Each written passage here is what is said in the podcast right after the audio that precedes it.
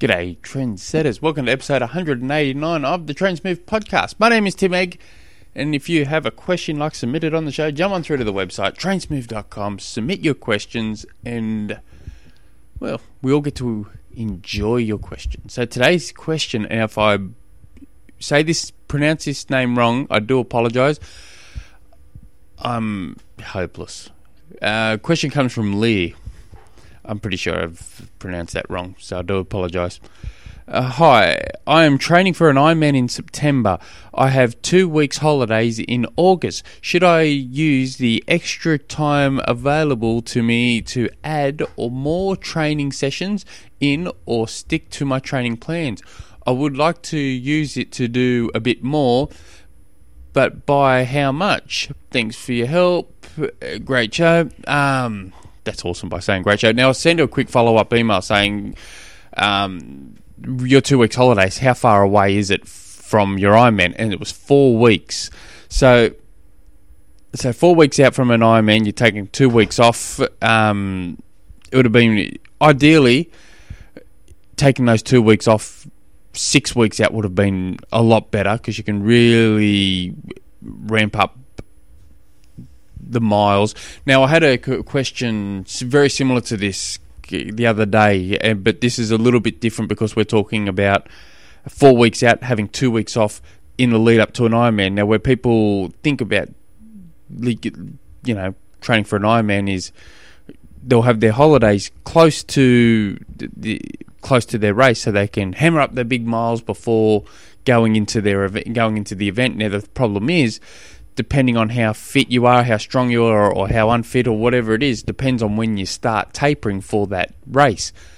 Um, so people do make the mistake is that they they'll put too much in closer to the race, and it kind of buggers up their taper.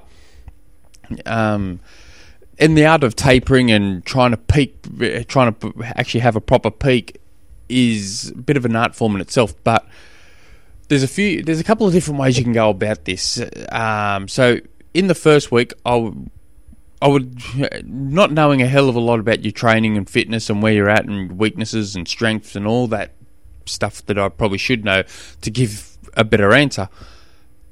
I would say similar answer to what I gave the other the other question uh, less than a week ago would be keep your running about the same because if you're going to get injured it's generally going to stem from your run.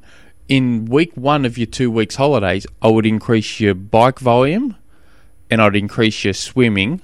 Uh, increase your swimming slightly, um, more sessions, um, not so much more volume in per sessions. You, you, can play that by feel, but definitely a couple more sessions if, extra if you feel good. With the bike, I'd I'd be let's say you normally ride three times a week, I'd probably look at adding four, five rides a week, and in, maybe instead of having one long ride, you maybe have one long ride and one semi-long ride. So one ride might be six hours, and your semi-long ride might be four hours, four and a half, five hours at the thereabouts, and the others, you know, play that by feel whether it's an easy spin or moderate or more harder, faster, you'll have to play that on how how your body's feeling or however you structure your program. Um, and I'd also look at doing a fair bit of core work in that week one. Week two, so you're going to be three weeks out of an Ironman. I would probably start tapering uh, some things off from there. It's, it's hard without knowing too much about. I don't. I don't want to give advice on this part because I don't know a hell of a lot about you, but I'd probably look at really increasing the now. I'm assuming that you're just an average age grouper as well. If you're if you're an elite age grouper, I, my answer might be just keep it as is, and we'll and, and we'll start tapering it off. You know, four weeks out, three weeks, you know, four weeks out, three weeks out, depending on level of fitness. If you're just an average age grouper that we're talking uh,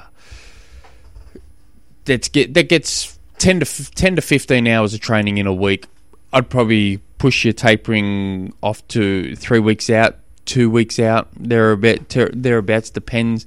Maybe start tapering your run off three weeks out, but you that second week of um, your annual leave, your holidays from work, you're gonna have to play that by ear. If you're feeling good, you, maybe you can add extra volume into the bike and, and the run, keep it as is, and then have a sharp taper. So it's really hard for me to tell, but I'd definitely be hammering that first first week, and then that second week I'd be playing it by ear, maybe backing it off slightly and getting more rest. Um, and that and that's kind of the key uh, there too is is resting from from a good workload, making sure you're healthy into the race. Because um, because really at that stage you're not there's not going to be a hell of a lot more gains you're going to be be able to find in the lead up to an Ironman. You you're just trying to sharpen what you have, um, and you really have to go back to if you've got training logs in the past. I'd go back uh, and have a look at them, reread all that, uh, see see what was working, what didn't. If you found that you lacked a little bit of running there and it, you kind of suffer, maybe pick that up there, and you you just got to look at the past to predict the future and see how you go. And uh, it's it's really hard to tell you how to peak. Most people don't ever properly peak. In, um, heck, a lot of pros don't really struggle to peak. It's one of those moving targets. Um, but at least tapering and trying to rest for it and and start that race as fresh and as healthy and as strong as you possibly can be.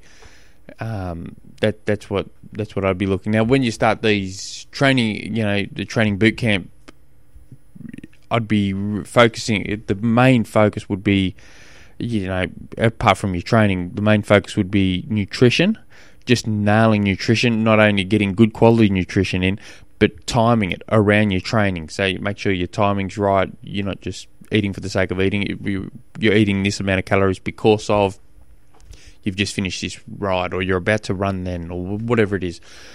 I'd be also focusing on recovery. Um, every every day I'd be using a foam roller or um, getting one of those massage sticks and you, give you just in compression socks, compression tights um, putting your feet up for 10 to 30 minutes every day. And I'm not talking about just up on in bed. I'm talking about you know lying on lying on the ground and putting your feet up on the couch and having your legs well above your heart level. So all the crap can drain down so just those little things do go a long way and yeah if I had more information I'd be able to give you a much better answer for this I'd, I'd, I'd probably be able to tell you to say, oh yeah, what you got to do is, you know, I'd be doing five, six bike rides in week one, and in the week two, I'd be doing five bike rides, but increasing the intensity on that and that, and yeah, it'd be a bit of a different answer.